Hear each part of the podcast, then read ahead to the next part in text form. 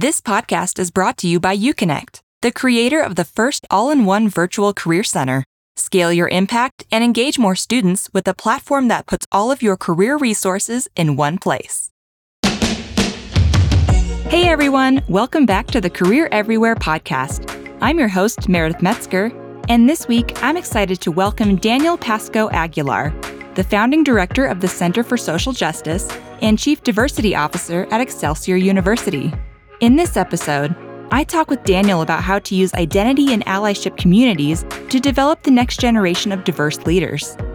Daniel shares how his team built the communities, how he got buy in from senior leadership, and why improving access to higher education, particularly for underrepresented students, is everyone's responsibility.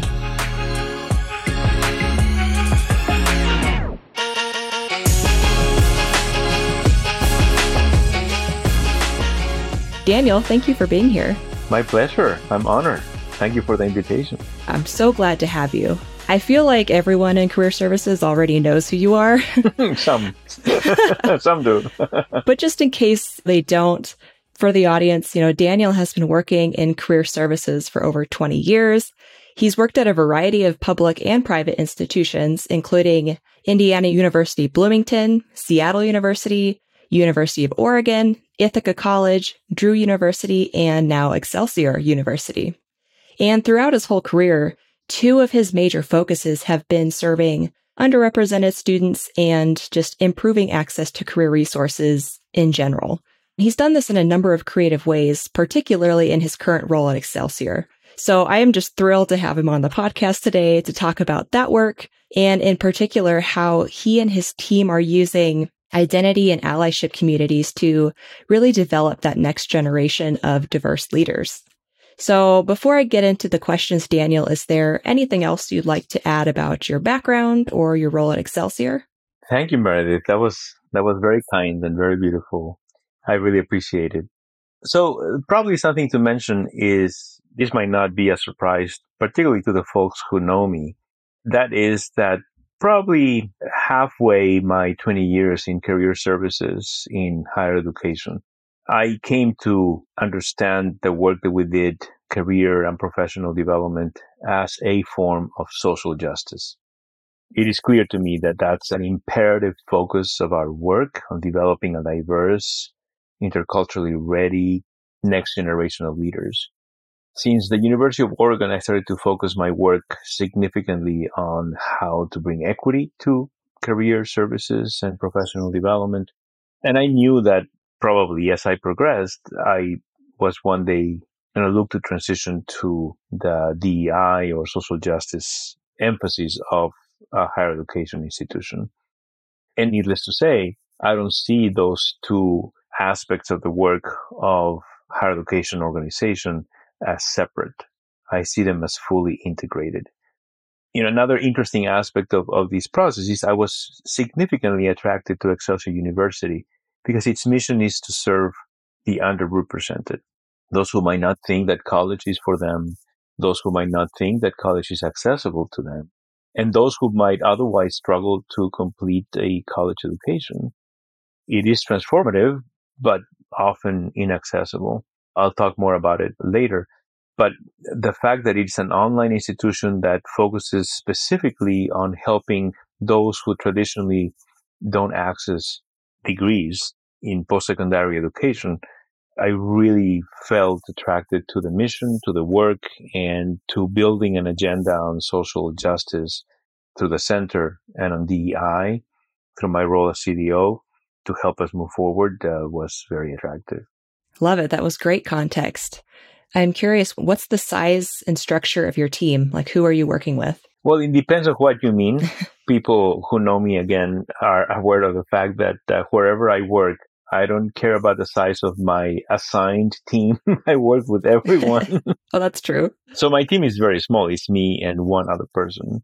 But I work very closely with so many. Like if you think of uh, the communities on which we're working with UConnect, we work with alumni relations, we work with development, we work with the Career Readiness Center, with enrollment management, with marketing, with uh, analytics and data support. I, I mean, just because I think that this work is one that we need to do as a collective. And we cannot delegate the preparation of our next generation, right? We have to do it together. So my assigned team is small, but the team with with which I work at Excelsior is uh, fairly diverse and large. I love that answer. As you know, that's kind of how we view it at UConnect as well, that it's really about bringing that culture of career readiness and preparing that next generation campus wide. That it's not just on career services, it's on everyone who could potentially come in contact with the students. So I love that. So before I get into the more specific questions about those identity and allyship communities and uh, how you're using those to prepare that next generation of diverse leaders, I want to kick us off with a question that I'll ask all of our guests just to get us in the right headspace for this discussion. But what does career everywhere mean to you? It's quite aligned with what I was mentioning before. I came across a datum not too long ago based on a Gallup survey that indicated that 87% of the world's workforce is struggling to find meaning in what they do. When we think of the challenges that we need to solve and, and why we're preparing our next generation of leaders, it became an imperative that we figure out how to engage everyone in this work. Our future talent will determine how our world looks like, our planet, our society, our democracy, our international relations, poverty, hunger. I mean, you name it, right? All the systemic issues that we're facing. So, in my mind, there is no way that we can any longer think, oh, we have a career center. They're taking care of that. or to think, oh, higher education is doing this work. Preparing our next generation of leaders and particularly preparing a purposeful next generation of leaders that finds meaning in what they do, preparing a systemic challenge ready next generation of, of leaders becomes imperative. And then also preparing a diverse next generation of leaders. I, every day, I would imagine some of our viewers identifying, perhaps you identify, but it's clear to me that our decision making tables are not engaging the necessary diversity of perspectives and backgrounds and experiences and skills. Our interdisciplinary decision making, our ability to think in multiple ways about the solutions that we need to generate has become one of our most important societal endeavors.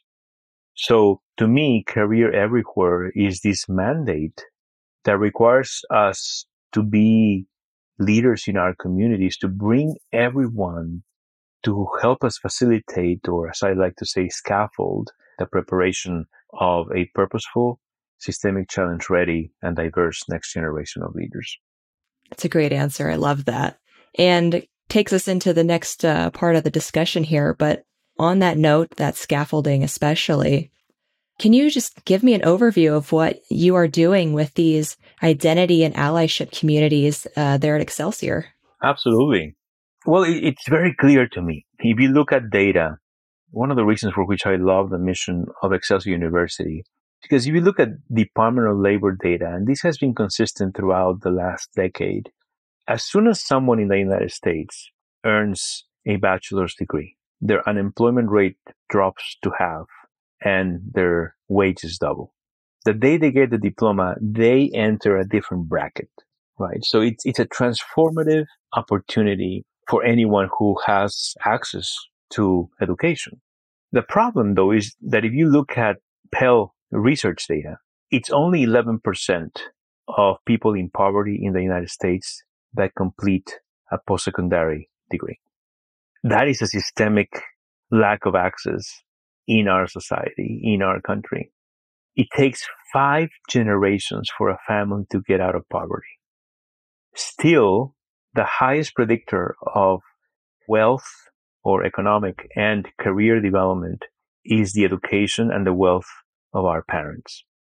Right. So when I see that discrepancy of the opportunity that education brings to the table and at the same time the limitation of access, we need to figure out a way in which we level the plane, in which we scaffold the student experience, in which we go to the people who say, I don't think that education is for me, or I don't think that I have access to education. And we tell them, not only yes, you do, but we need you to. And we're going to take you by the hand and walk you through the process to make sure that you succeed. Because at the end of the day, we need you at our decision making table in our organizations, in our governments, and even at a global level. So to me, communities are one of the ways in which we can create a village around our students, those who we bring to post-secondary education opportunities, uh, whether they were thinking of it or not, right? But making sure that we're providing them with the resources, the connections, the opportunities, the experiences, everything we can make available to scaffold all around them their development and their preparation as members of the next generation of leaders. So to me, the opportunity to bring equity to this experience, to engage everyone in the community to do this work, to truly build a robust village around those who come with less network, with less perspective, with less resources, with less confidence is imperative. I think it's a very important endeavor. And I have not found such a concrete way of presenting these both to the students we're serving as well as to the communities we're trying to engage. Do your students get terrible career advice from YouTube and TikTok? Give them access to better video content with Candid Career Plus. The YouTube of career videos, Candid Career Plus is an expansive video library with thousands of career focused videos that cover a wide range of topics, interests, industries, advice, and more. And every video is sourced from best in class career content creators including ADP List, Way Up, and many more. Learn more at gouconnect.com slash candid career plus. Okay. So what format do these communities take? How exactly are you executing that? Like, are they physical? Are they digital? Is it both? It is both. We're trying to build a community around the student. And keep in mind, at Excelsior, students don't have the opportunity to walk on campus and come across a faculty member or a staff member or, oh, what's that group of students doing? And I'm going to join them, right? We're an online institution. So this allows us to create an online campus for them. It's a village that otherwise they wouldn't have, except for the interactions they have in the classroom and the interactions they have with their advisors. So what we're trying to do is to not only facilitate this platform and web spaces through which we curate and integrate all types of content specific to the identities and the allyships of, of students and community members, but to enhance that by engaging the entire community in that work and by making sure that we make available engagement opportunities. So we have conversations and events and activities that allow for each community to flourish and to feel like an actual community, not just a web page. Right. Okay. That makes a lot of sense. I've looked at some of the communities on your website, and um, I know they're hosted on the UConnect platform. I'm curious, what kind of content are you putting on these communities? How are you sourcing and, and finding these resources that are relevant and, and applicable to all these different communities? I've had the benefit of onboarding the platform three times. And that has allowed me to learn from previous experience and to ideate what are better ways of doing it. One of the reasons uh, for which I got really excited is I had a number of ideas of how to make these spaces more interactive and more engaging. A fascinating part of the structure of these pages is the fact that it allows for not only curation of content by particular areas, race and ethnicity, gender and sexuality, military and veterans, different abilities, age and generational diversity, and we have nine of them. And then not only curate imagery and content, and then you can have blogs that are specific to that. You can have events specific to that. You can have community connections specific to that. Then you can have databases of internships and jobs and resources and professional associations and videos. I mean, there's a, a plethora of things you can put together, opportunities and resources and connections you can put together for students based on how they identify and for community members to contribute based on how they identify and what matters to them. But I really wanted to turn these pages not only into opportunities for people to consume content, and even to begin to interact with that content. So we have a conspicuous widget at the very top that has strategic action items for the user who comes to this space. So the first one is we want to highlight the intersectionality across the different, who we call rope teams or communities, because we're not just one single identity, right? We identify with, I identify with a number of them, both career and identity allyship. So we encourage users, students, and other participants to explore other communities and to see the intersectionality across them. So that's one. There's this interactive push to help them explore more than what they're seeing in that particular page. But on the other end, we have ways in which we can engage them directly. Ask questions, and we have a survey that walks them through that. They click on the button, and that takes them there. Uh, provide us with feedback. Then tell your story right? And, and we have them go through a survey through which they share certain aspects of their story and they share a picture and then now we can highlight them. A way in which they can chat and interact with others in that community. A way in which they can recommend content. They might know of an article that needs to become a blog. They might know of a connection that needs to be featured. They might know of a resource that we need to highlight so that we turn these into their spaces. And at the very top, we have also a button that says get involved and we have all listed all the ways in which people can become active in the communities they can participate in the conversations that we have every week they can participate in activities they can do all the other things that i mentioned and even a way to customize their spaces their community experience so that they can say i want these content types related to these communities and i want to get an individualized newsletter as often as i want right? Based on the content that I said matters to me. To me, all these are game changers because it allows us to help them see that these are their pages, that these are places where they can engage, whether to be supported or to support, that these are spaces where they can tell their story, learn about other stories, they can customize their experience. So to me, that level of interaction and that level of engagement and making that accessible 365, 24 7 is really transformative. Yeah, I love that. And that kind of brings me to my next question, which is why is this so important? I know you touched on it a little bit earlier, but I, I would love to really dig into the why of building these identity and allyship communities and preparing that next generation of diverse leaders. Well, if you think of the gap, it is very clear. I don't think that it is difficult to understand that our students come from different backgrounds and that some of those backgrounds are quite challenged. We probably all identify with one reason that made our higher education experience, if we have gone through that, uh, really challenging, or even our K 12 education challenging. A couple of examples. I grew up with dyslexia. The educational system wasn't designed for me, right? And figuring out how to realize that that was an issue and then circumvent the system to try to survive it was a challenge. I'm international. I would have loved to have something like this, right? That told me, you matter. We care about you. We're scaffolding your experience. And there are many others who are here ready to support you and with whom you can walk this difficult journey. So I think the gap or the need is not difficult to understand. We have students who don't come with the same level of network or perspective or resources or capacity to engage in the way that others do. It's just the difference between privilege and lack of privilege. So to me, the responsibility that we have to level the plane is critical, right? To me, that's our job. We have to stop thinking that we can just bring diversity to our campuses and then we standardize the education. Mm-hmm. You know, mm-hmm. this is what everybody needs to do. Well, no, because not everyone has the same access or has the same capacity. And then how important it is that we curate content for our students that we help them see you matter. How you identify matters. And we're going to show you how we're supporting that.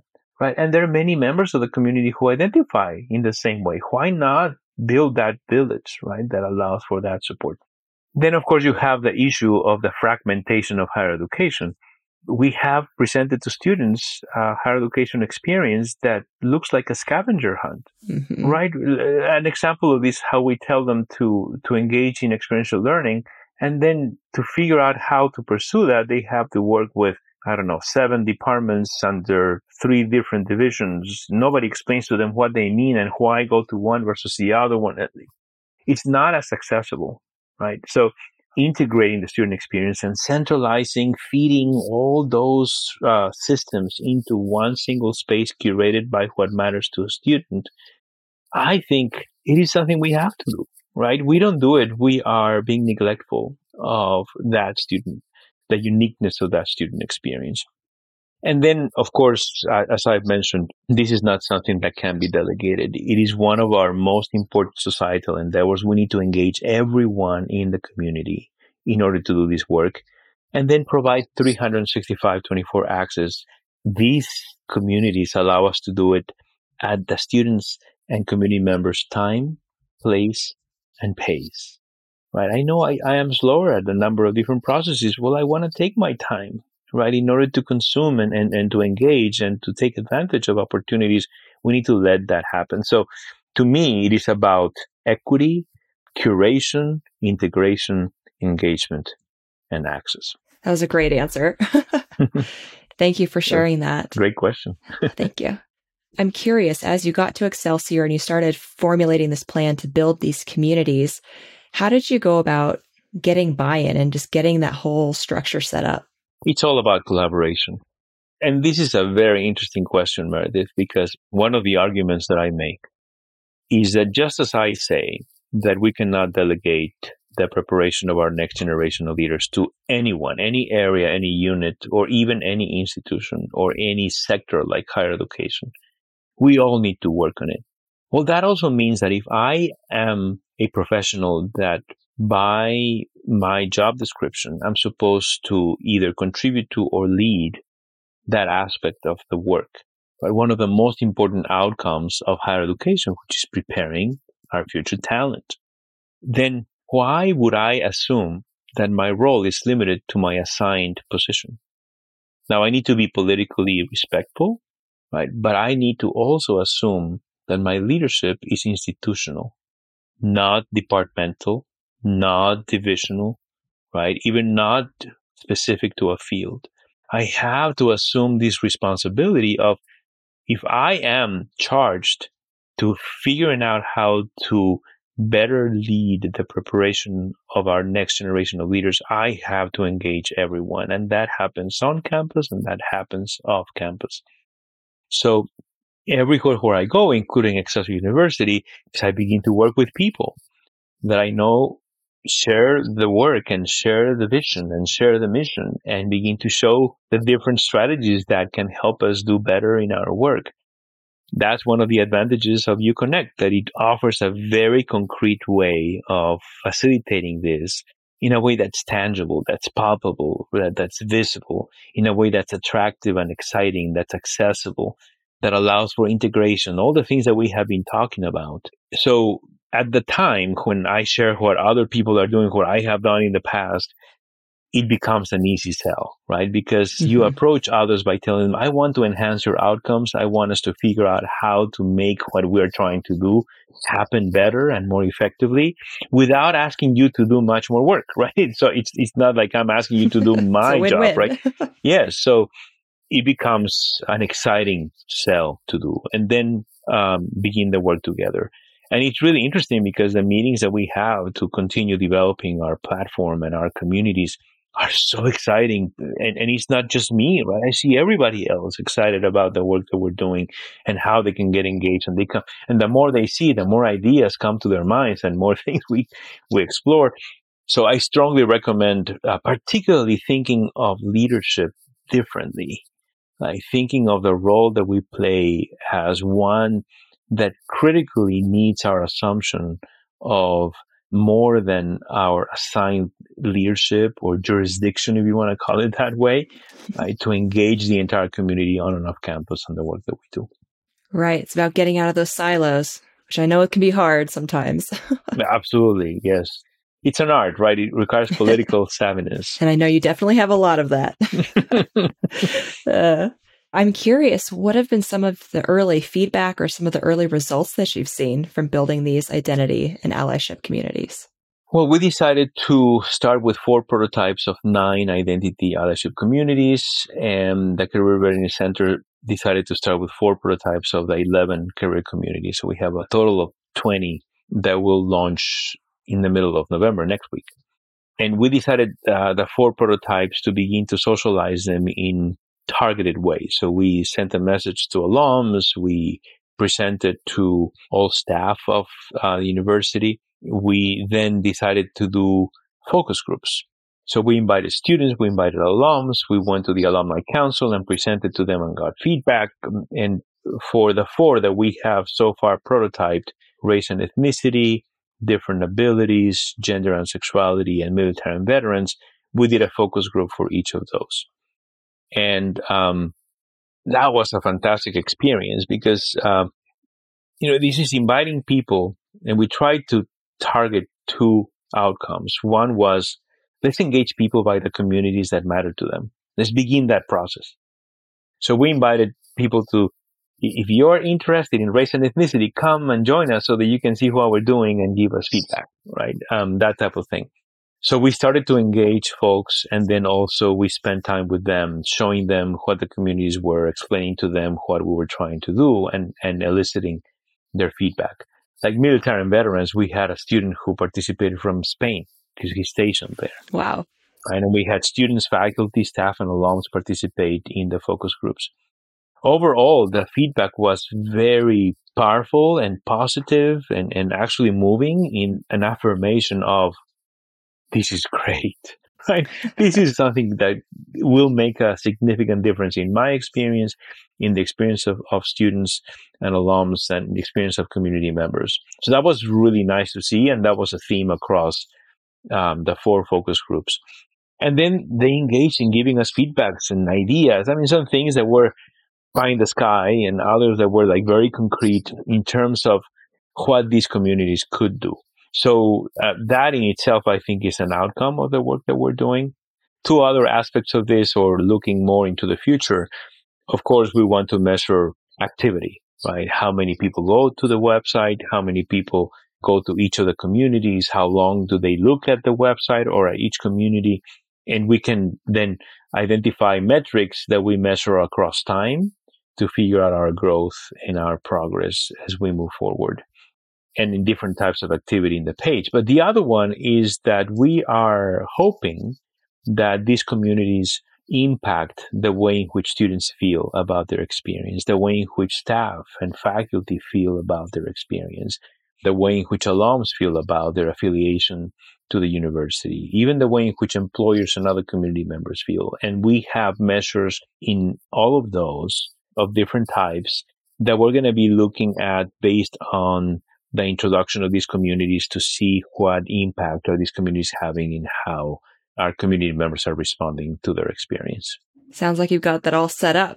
yeah, we're, well, we're working on it, but we definitely have ideas. Yeah, well, sounds like it's been very positively received so far. Um, I'm curious, what are some of your future goals or what's the vision for these communities in the future? to start with, we want to launch the 20. Like just earlier today, it was it was fascinating because we we were asked to do a series for alums. So we're putting together a four session series on social justice and DEI, and particularly on how alums can get involved. Because we have launched, a, we do these tours. That's part of our agenda in the university, where we go to every unit and then we make sessions available to other stakeholders like faculty and we brought a framework and we're having everyone go through models and applications and, and, strategies, right, on how to do our work consistently so that we share a vision, share practices, share vocabulary, and we're moving in tandem as we grow interculturally, individually, and as teams and as an organization. So what we decided to do was to break down that process in four sessions to help people challenge their individual assumptions to help, in this case, alums to explore how to change behavior and then how to begin to structure that in the way in which they operate in interaction with the university and in their own environments. And what we decided to do is to use the communities as a playground of applications for each of those content areas. So what we're realizing is that the communities can be embedded in everything that we do. We very, in a very exciting way, I'm really thrilled about the opportunity to have become the work of the center has become one of the five goals of the strategic plan of the university. Wow. So we're facilitating the university's process of becoming a multicultural organization. And there are definitions for that and different levels. And then under that goal, we have seven strategies. And those are all facilitated by the Center for Social Justice. And then what we're trying to do is to embed the communities in all of those strategies in a way that helps us move not only in a robust and, and concerted way, but in a way that offers an application sandbox in which everyone can engage, right? And uh, at the same time, enhancing the robustness of the village that we're building around our students and alums. Wow, that is very cool that the work that you're doing is now in the strategic plan. it's amazing. Yeah, it, I, I had not seen that before. And it's it one full goal of five. Yeah. Wow. Talk about elevating that role of career services. yeah, we're hoping to do that, and particularly with an eye on on how to do it equitably. Right. What advice do you have for other career services leaders who may want to do what you're doing? Well, besides what I have said, like assume that your leadership is institutional, not departmental or, or divisional, and this concept of we cannot delegate the preparation of our next generation of leaders. I think that something that I would add is to not shy away of opportunity. I know we're really busy. I know that right now higher education is under such pressure that we're likely to be inundated with not only responsibilities, but uh, expectations of outcomes that we need to reach. And I know how overwhelming that feels. But my assumption is that you, as I, am not in higher education for the money. It is because we believe in the transformative opportunity that post-secondary education offers our students and our next generation of leaders. So to me, when you identify concrete ways of uh, highlighting, elevating the student experience, particularly our underrepresented student experience, our underprivileged student experience, our marginalized student experiences, when you find concrete and attractive ways of engaging the community and building that village, whether it's UConnect or something else, take it. Take it and run with it. Because unfortunately, those systemic challenges that I was mentioning, they're taking us to crossroads. And we don't have time. Right? We don't have time. There are many things that are becoming irreversible. Look at climate change. Look at social justice, democracy. Right? Like, like we're at the, at the verge of like ah, uh, not having the reality that we have experienced and uh, you know we have unfortunately not stored it in in the way that we should have but our ability to help a next generation of leaders to be ready and to diversify our decision making tables it's just such a priority so jump at it and then on the flip side you're not alone i don't believe in the competition across i know that it's in some respect necessary but i think that higher education needs to join forces. We don't we don't have the luxury of siloing not only in our campuses but across the field anymore. So you're not alone. And uh, between UConnect and other people who are in the field, are we're all ready to jump at supporting and helping and facilitating and role modeling and you know becoming part of one front that hopefully will help help us accomplish this goal. I love talking to you, Daniel, because it, it reminds me like why I was so excited to join the team at UConnect because I wanted to be part of that impact.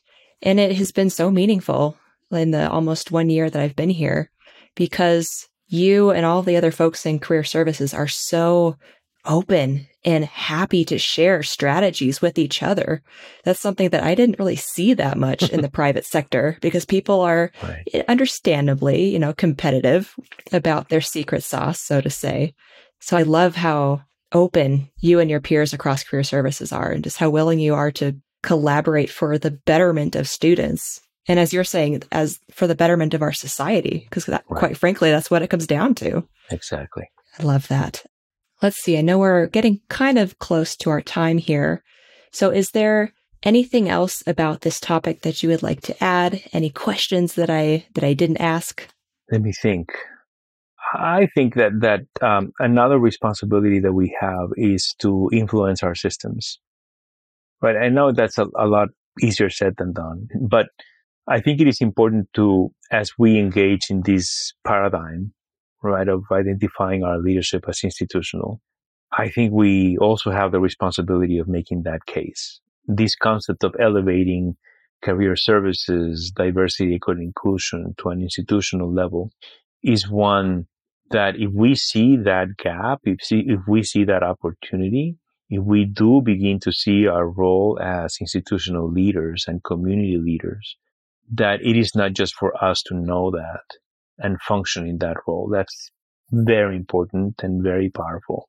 But we also need to become voices and prophets in our land, right? We, we need to figure out a way in which we are promoting this understanding that we have to work on this together because we need other leaders to join. And not only other leaders in career services in other institutions, but other leaders around us.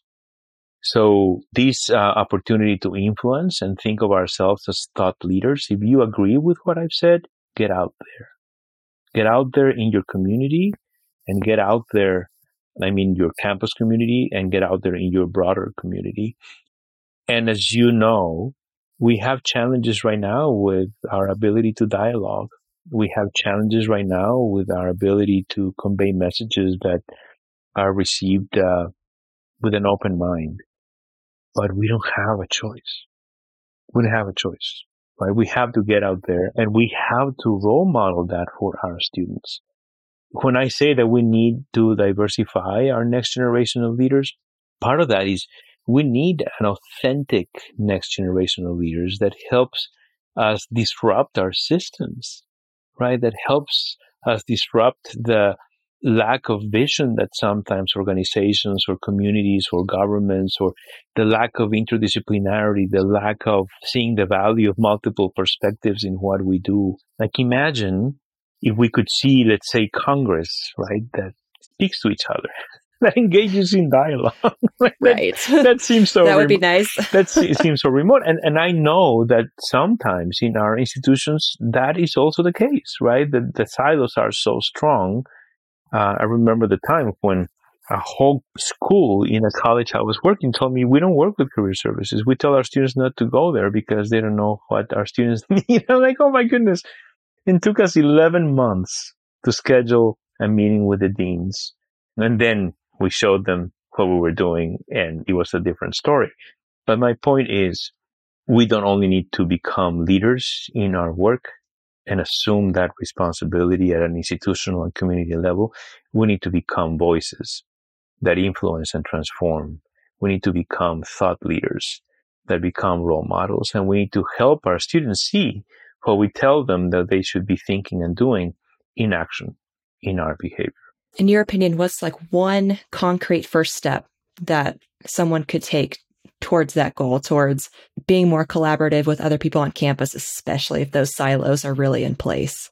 I'll tell you two, two examples. One of them is identify someone on campus with whom you could work or with whom you should work. And for some reason that is not happening. And develop a strategy not only to approach them, but to engage with them in a way that allows them to be subject matter experts of what they do but in a way that is connected to the mission of preparing our next generation of leaders and explore collaboration opportunities. I tell you, a lot of it is that we don't engage in that dialogue. And it's not about approaching others to, to ask them to do our work, right? It's about telling them, what if my team became a contributor to your outcomes and to your goals? What if we together devise strategies that don't add work to your plate, but allow mm-hmm. us to work together to make sure that we are. So, for an example, if it's alumni relations, to make sure that we're engaging alums more, right? And we have students who are dying to interact with with alums, and alums are going to be very excited to engage in that particular way. So, test this, right? And you know who that is or what area that is. Devise a strategy. Don't say, oh, we've tried and it doesn't work. Figure out a way to make that work. The other one is uh, this is something that we have done with, with quite a bit of, of uh, excitement is approach your leadership with a paragraph that articulates the goal, the outcome of your work at an institutional level. And then go and ask them, we think that this is what you want us to accomplish. Kind of a mission statement. Could you review it and tell us whether this actually makes sense? Edit it at will. What happens is, I mean, at least in my case, is they change maybe one, two words, so you might add this. They don't change much. But now you have cabinet telling you that what you do is critical for the institution and specificity on the fact that you're supposed to do it and how to do it. So that becomes your charge in a way that's further supported by leadership. Your ability to ask for resources, your ability to ask for support, right, changes because you told me that this is what, what we need to do, right? So we're noticing that we need X or that we would benefit from partnering in this way. And then you can go to partners on campus and say, hey, this is what the institution is asking us to do. Can we do it together? And then engage people in this way. So, and these are just two concrete strategies with which you can get started. But I have noticed be fearless and you'll find out amazing opportunities that you would have not envisioned otherwise. Oh, I love that. That's such good advice especially the be fearless part. Yes. sometimes it's just about taking that first step. It's the hardest part. Yes, it's amazing. Yeah, sometimes we're the, the worst enemies, right, of, of, of our confidence. yep. Yep. I feel that. All right. Well, we're coming up towards the end of our time. Um, so I want to kind of start wrapping us up. So I'll end this with kind of a fun thing that I want to start. So I want to do the thing where one guest will answer a question that a past guest left for them, and then they leave a question for the next guest. You are the first guest, so the question's going to come from me. Daniel, what's one hidden talent that you have that people may not know about? Oh, uh, well, that, that's actually difficult because some people, uh, a good number of people know this, but um, I love to sing. I've sang all my life. I've written songs and musicals, uh, and I've recorded them. I put them on stage, uh, and then I have gotten into classical music. So now I'm singing opera and oratorio, and I record albums. So you are interested, look for my name, Daniel Pascoe, and you'll find them in any distributor. But to me, that's I call it a companion career that has brought 30 minutes of joy every day to my life in a way that makes me feel that I fly. And um, I actually recommend that not only to my network, I recommend that to students, right? Find a companion career that helps you build sustainability in what you do. But that's something that, you know, has been part of my life and I just love it. Oh, I love that. I'm not going to lie. I did look you up on Apple Music yesterday and you have a lovely voice. Thank you. I was in marching band in college, so I can definitely relate to that kind of having that companion career in my experience, it was part of my college career. It's amazing, isn't it? I mean, it really helps you survive the rough days and the challenges that you face every day. It does. Absolutely. So, what question do you want to leave for our next guest? Could be anything serious, fun, whatever. What inspires you? Oh, that's a good one. Right. Uh, and, and it could be who inspires you, but, but what inspires you? Because I, I think that a, a major driver of our work is to identify the why, right? What is it that drives us to do what we do? And having that in mind can be really powerful. So, so what inspires you to do what you do? All right. I've added it to my list. Thank you for that. Of course. Finally, Daniel, before I let you go, if anyone listening or watching would like to connect with you or learn more from you, uh, what's a good way for them to do that? My email is very long, so I don't want to confuse anyone about it. So LinkedIn, I love connecting with folks in LinkedIn. Um, just look for me and uh, Daniel Pascoe Aguilar, and you'll find me easily. And I'll be delighted to connect and chat, collaborate, you know, whatever opportunity becomes available. All right. Great. Well, thank you so much, Daniel, for joining me on the podcast today. My it was pleasure. lovely to have you. I love this conversation. Likewise, Meredith, uh, you're doing a fantastic job. I really appreciate the invitation and uh, look forward to hearing more of these.